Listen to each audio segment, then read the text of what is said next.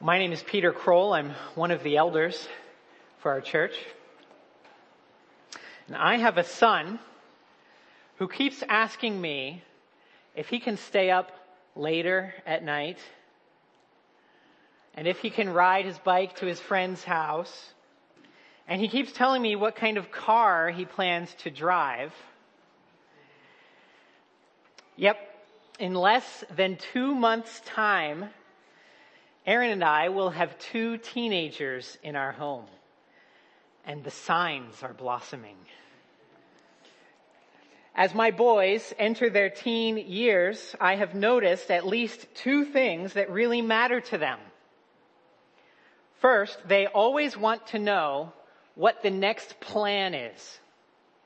And second, they want to have fewer and fewer boundaries. In other words, I've noticed that they, they want to know that things will be okay and that whatever is coming down the pike will be worth the effort it requires of us. And second, they, they, they want to have greater and greater freedom to make their own choices and to do their own thing. We can label these two categories of things they're after with, with the words comfort and freedom. When it comes to the Christian life, some of you may still be new and just learning about Jesus. Welcome. We're so glad you're here. Thanks for uh, investing this morning with us.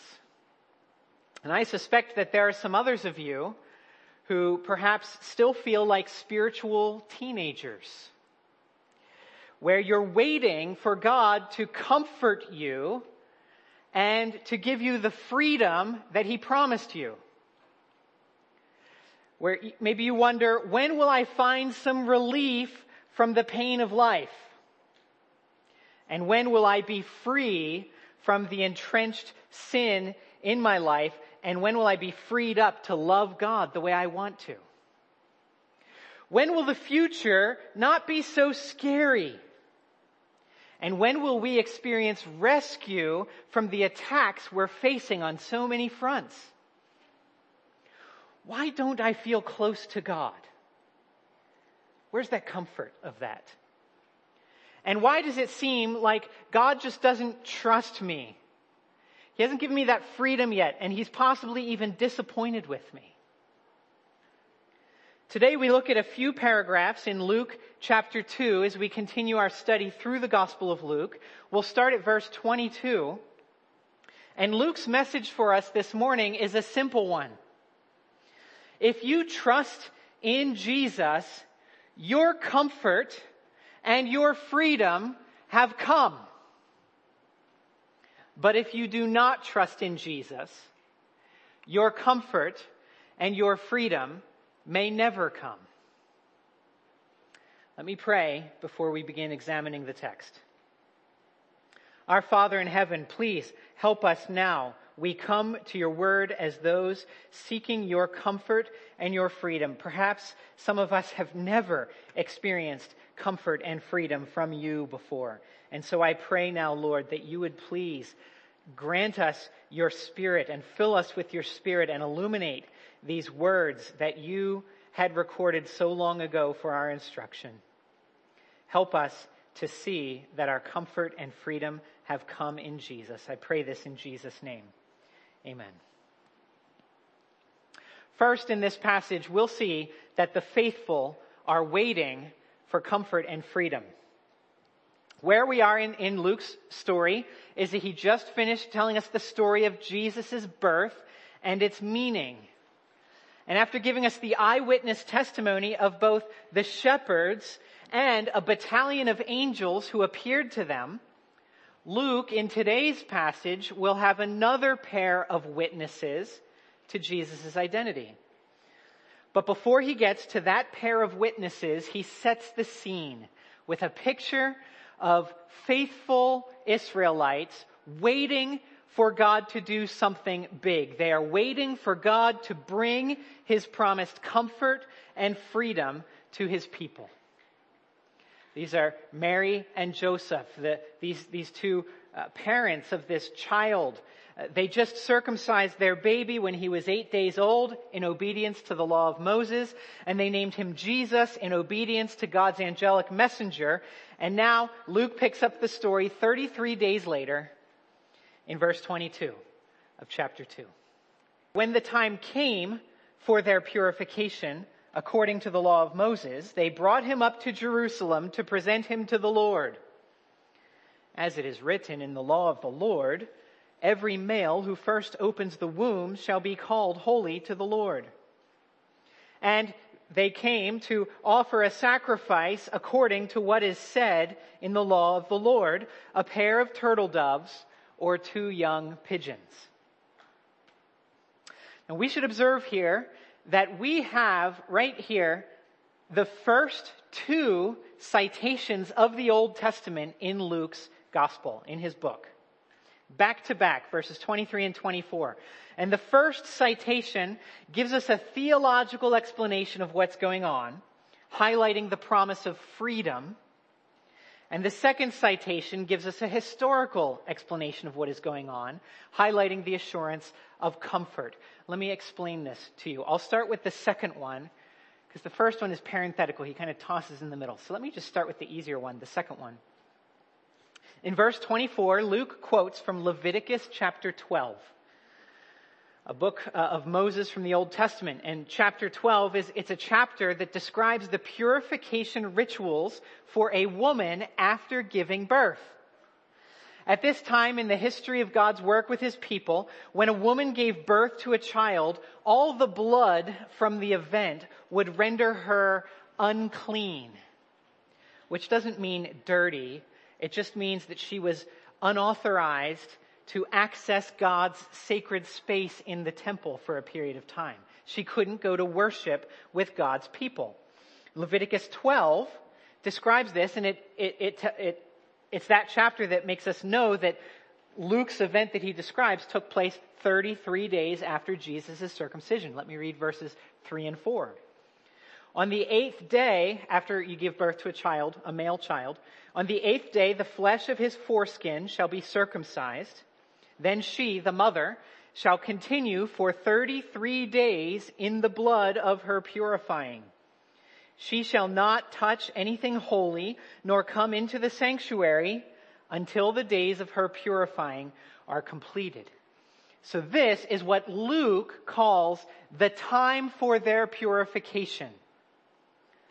And Luke tells us that they brought a pair of turtle doves or two young pigeons in verse 24. He does this to highlight the economic status of Jesus' family that they could not afford a lamb. Because look, later in Leviticus, verse 8, if she cannot afford a lamb, then she shall take, here's what Luke quotes, two turtle doves or two young or two pigeons, one for a burnt offering and the other for a sin offering and the priest shall make atonement for her and she shall be clean. The point here is that Jesus came from a family without excess means, but they didn't let that stop them from obeying God. And they didn't let that stop them from seeking the comfort of being made clean after this time of, of being in the blood of her purification, is the way the text describes it. You see, they were faithfully executing their duties before the Lord to follow his instructions. And in the process, they were granting Mary the comfort and the authorization to once again join the assembly of God's people. And yet we should notice that in Luke, this purification, it's not called Mary's purification, it's called their purification in verse 22. It's not only for Mary having gone through the childbirth. Yes, there is comfort for Mary to once again take part in the worship of God. But there is also another purification also taking place, which leads us to the theological purpose of Luke's first citation. In verse 23, Luke quotes from Exodus chapter 13. This passage from another one of the books of Moses. It describes the people of Israel in Egypt under the bondage of slavery awaiting their freedom. God has at this point in the story, God has brought a series of plagues on Egypt, their oppressors, in order to compel Pharaoh to let his slaves go free. And the Bible's main word for this acquisition of freedom is redemption.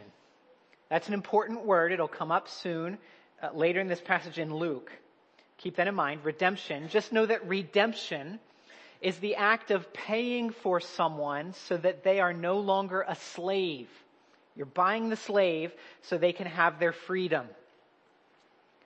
And so in Exodus chapters 12 and 13, the people are still slaves to Pharaoh. And there is one last plague to come, the death of the firstborn. And in the middle of that story, when there was not a house in all Egypt where someone was not dead, and with Pharaoh finally fed up, demanding that they leave, God says the following to Moses in verse 2 of chapter 13. Consecrate to me all the firstborn. Whatever is the first to open the womb among the people of Israel, both of man and of beast, is mine. And then down at verse 11. When the Lord brings you into the land of the Canaanites, as he swore to you and your fathers, and shall give it to you, here's what the part Luke quotes, you shall set apart to the Lord all that first opens the womb. All the firstborn of your animals that are males shall be the Lord's. And here's what it looks like to set them apart. Verse 13. Every firstborn of a donkey you shall redeem with a lamb. Pay for it. Buy it back. Or if you will not redeem it, you shall break its neck. Every firstborn of man among your sons you shall redeem. All right, so Luke quotes that key phrase in verse 12, you shall set apart to the Lord all that first opens the womb. But he wants us to have this whole passage in mind. He assumes that, that, that we get this, that we understand this. Because Mary and Joseph are in Jerusalem not only to purify Mary from the bleeding surrounding her, her, her, delivery, but they're also there to redeem Jesus as their firstborn. In other words, the firstborn of a Jew's animals must be killed as an offering to God, with the exception of a donkey. You can keep the donkey if you want, but you redeem it by, with a lamb. So you kill the lamb instead. But with your own sons, you don't have the option of killing them. You have to redeem them. You have to kill an animal in their place. And so you have the animal killed in its place, a, lamb typically. The Jews did this in obedience to the command of God to remember how God rescued his people from the past and to acknowledge that God owns them, they will kill an animal as a sacrifice in place of their firstborn child. This demonstrates their hope in God, who is their kind master, who has redeemed them and will continue to redeem them. He, he redeems them, their firstborn sons, in perpetuity. He is the one who gives them freedom. The point of all of this, let me pull this together for you. The point is that Mary and Joseph are faithful Israelites. They are well aware of what God has done for his people in the past and they are obeying him in the present. They were already told in chapter 1 of Luke that we saw a few weeks ago that God will use this firstborn child of theirs to do something amazing. They know that this child will reign on David's throne over Israel forever.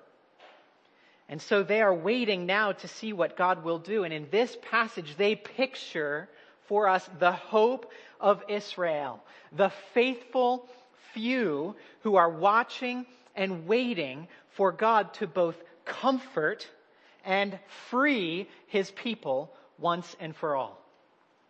Luke's building those two themes in this text right from the start. And what is about to happen is something that they probably never saw coming. Their comfort has come. We pick up in verse 25. Now, there was a man in Jerusalem whose name was Simeon, and this man was righteous and devout, waiting for the consolation of Israel. and the Holy Spirit was upon him. And it had been revealed to him by the Holy Spirit that he would not see death before he had seen the Lord's Christ, the Lord's Messiah, his chosen one. And he came in the Spirit into the temple, and when the parents brought in the child Jesus to do for him according to the custom of the law, he took him up in his arms and blessed God and said, Lord, now you are letting your servant depart in peace according to your word. For my eyes have seen your salvation that you have prepared in the presence of all peoples. A light for revelation to the Gentiles and for glory to your people Israel. And his father and his mother marveled at what was said about him. And Simeon blessed them and said to Mary his mother, Behold, this child is appointed for the fall and rising of many in Israel, and for a sign that is opposed. And a sword will pierce through your own soul also, so that thoughts from many hearts may be revealed. Let me stop there. Luke here, he now presents the first of his, this new pair of witnesses to Jesus' identity. It's a man named Simeon. You see that he was righteous and devout. He was under the guidance of God's Holy Spirit. And look at verse 25. He was waiting for the consolation of Jerusalem. Here is this guy's mission. Here's his life purpose. He only wants to see the consolation of Jerusalem consolation. It's a, a fancy word that simply means comfort. The verb form of this same word is used in the, the Old Testament, the Greek translation of the Old Testament, where Isaiah predicts the consolation of Jerusalem. Here's what he's waiting for. In Isaiah 40, verse 1. comfort, comfort my people, says your God.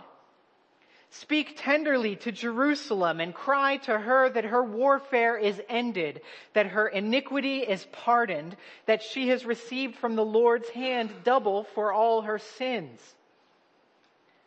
This is what righteous men like Simeon are still waiting for in the first century AD. Isaiah, writing in the 8th century BC, he had predicted that the Jews would get to return home from Babylon, where they had been in, in, in, exile, they're under oppression, and he had predicted that Babylon's oppression would be annihilated.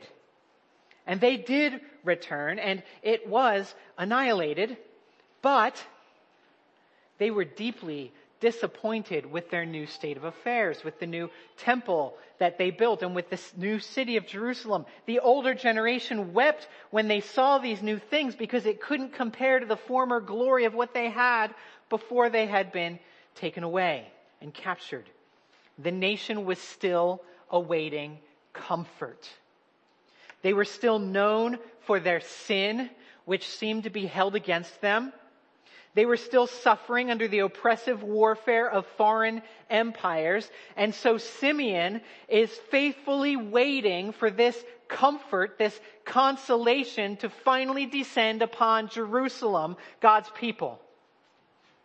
And he comes into the temple under the direction of God's Holy Spirit, where the baby Jesus and his parents are, offering sacrifices to comfort Mary and make her clean, to redeem Jesus as the firstborn. And Simeon takes this child in his arms and he pronounces two blessings, one on God and the other on Mary. First, in verse 28, he blesses God. And he says, verse 29, now God, finally you can let me go home in peace. Simeon has found the peace that the angels promised to the shepherds on the night Jesus was born up in verse 14, where they said, glory to God in the highest and on earth peace among those with whom he is pleased. Here now we get a picture of Simeon who finds this peace. And then in verses 30 and 31, he says, My own eyes have seen your salvation.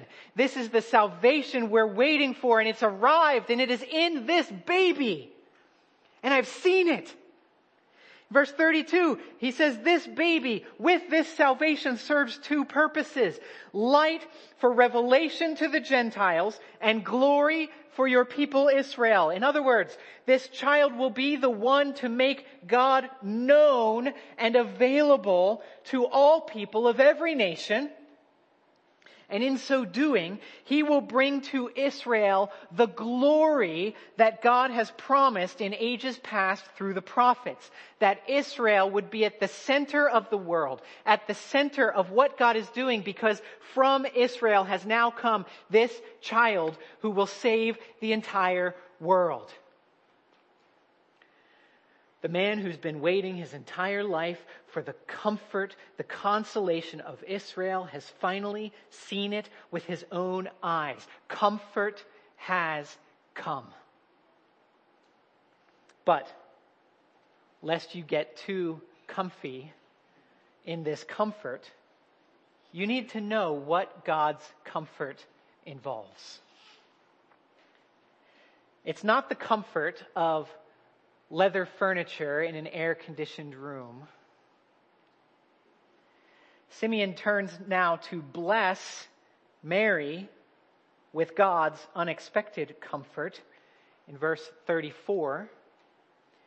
He says that this child will not have an insignificant life. He will cause the world to flip upside down. Because of him, many in Israel will fall and because of him, many in Israel will rise. This child will upset the social order. He will establish a new order and he will be, see what he says? For a sign that is opposed. In other words, people will not like him. He will be opposed. And by the way, Mary, in verse 35, you will suffer along with him like a sword piercing your own soul because thoughts from many hearts will be revealed. You see, this child will cause trouble and people will oppose him. They won't like him because he exposes what people really believe. He exposes what they love. He exposes what they value. He will shine a light on these things and then he will knock them down like an annoying sibling destroying a tower of blocks. And people tend not to like that. This is how God's comfort works. Are you ready to be comforted? Let me give you two applications. First, understand God's comfort. And second, receive God's comfort. Understand God's comfort and receive God's comfort. Friends, God's comfort will leave you feeling very uncomfortable. It will expose everything you hold dear. It will pillage your desires and your values. God's comfort will leave you feeling unsettled and shaken. But, so you need to understand it, that's how it works, but receive it. When you receive it, you'll find that you no longer have to bear a burden that you're not strong enough to carry.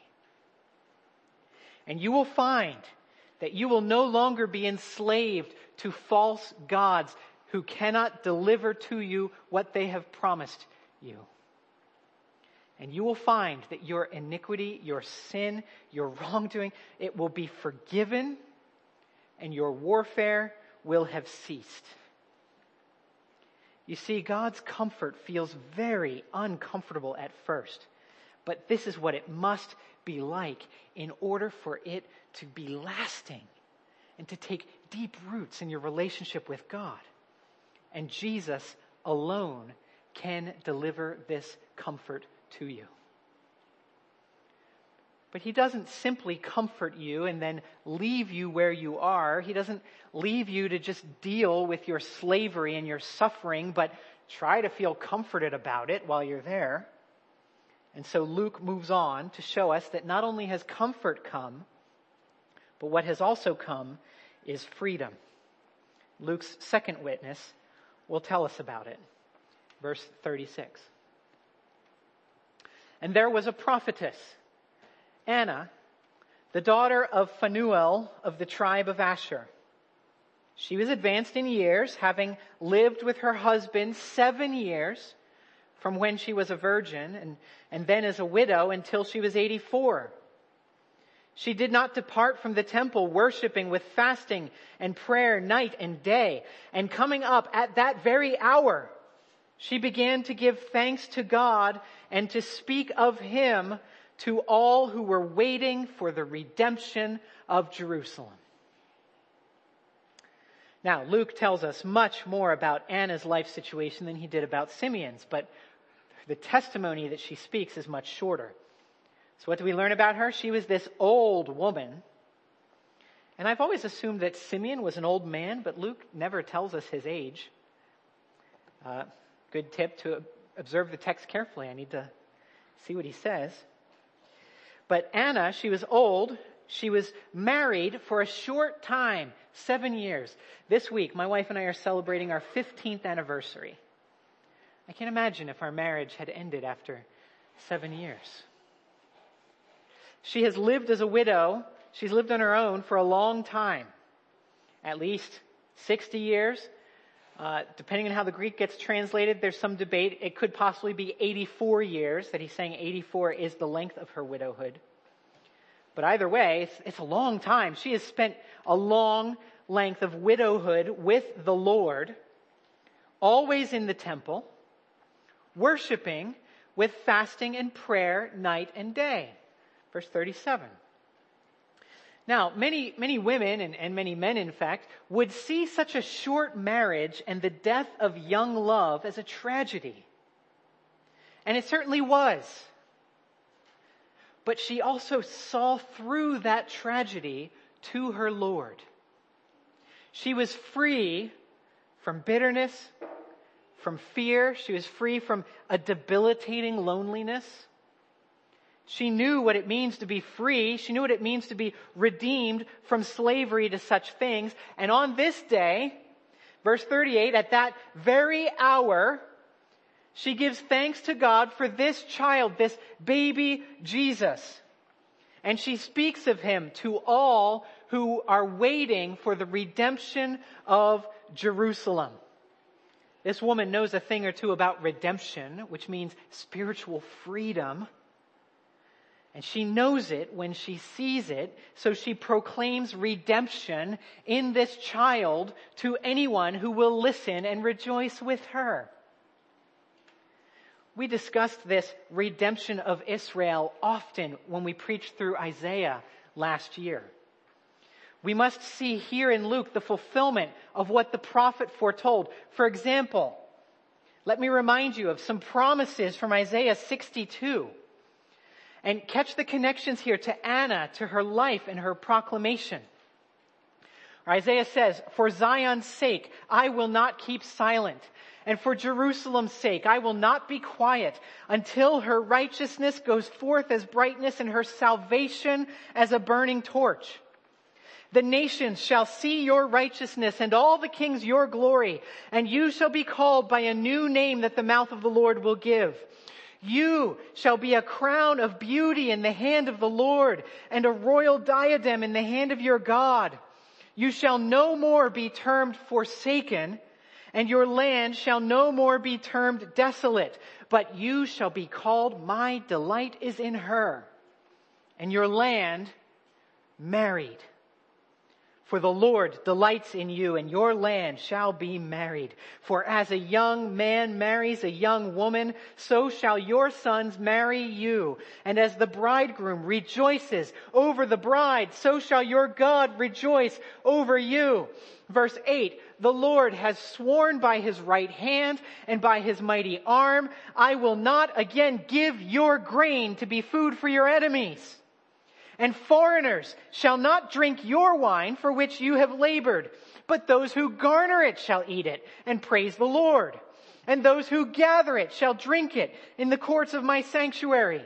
Verse 11, Behold, the Lord has proclaimed to the end of the earth, say to the daughter of Zion, behold, your salvation comes.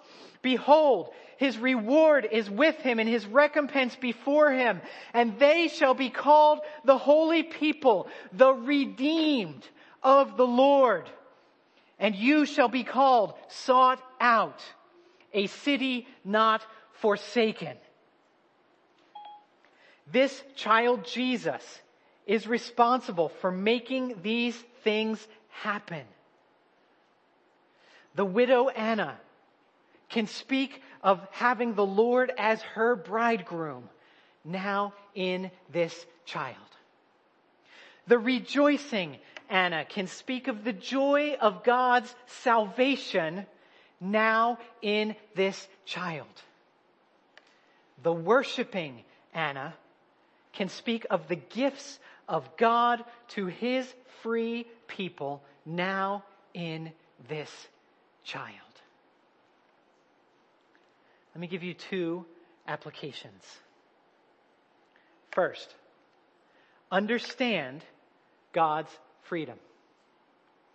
And second, receive God's freedom. Understand God's freedom and receive God's freedom. Please understand this, that you can be free of your bitterness, of your anger, of your loneliness, of your misery because of this child, Jesus, the Lord's Messiah.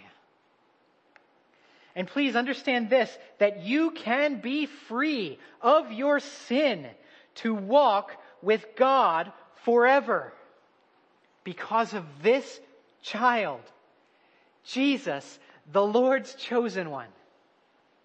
Why? How can this be? How can we receive God's freedom? What makes this possible?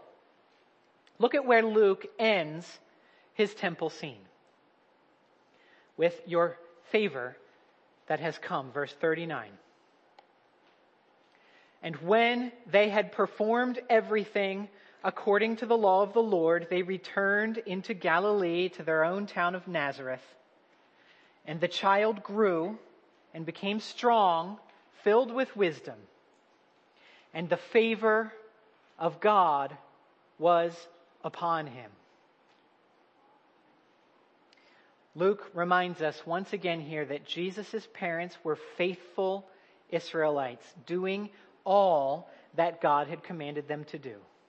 In verse 39, and they took their baby back home with them, and as that child grew, the favor of God was upon him. This is no incidental detail.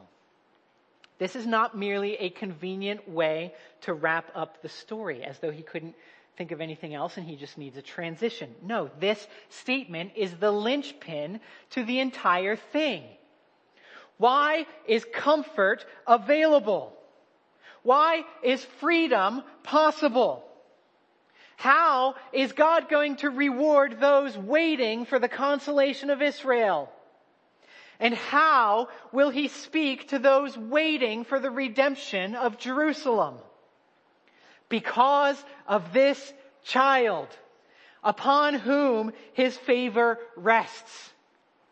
Remember once more the words of the angel on the night he was born in verse 14. Glory to God in the highest and on earth peace among those with whom he is pleased. Friends, peace with God and comfort and true freedom are now available only because God's favor and his pleasure rest upon this child. Because God is pleased with him, his comfort can come to you. Because God's favor shines brightly toward him, his freedom becomes accessible to you. Please trust this child today with your life. If you trust Jesus, your comfort and your freedom have come. But if you do not trust in Jesus, your comfort and your freedom may never come. Please don't let another day go by without him.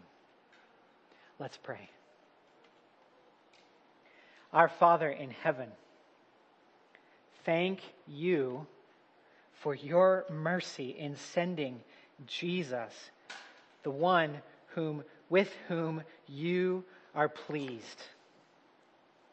And because of your pleasure in him, Lord, please help us to trust that we might receive your comfort, that we might gain access into your freedom from the slavery to our sin.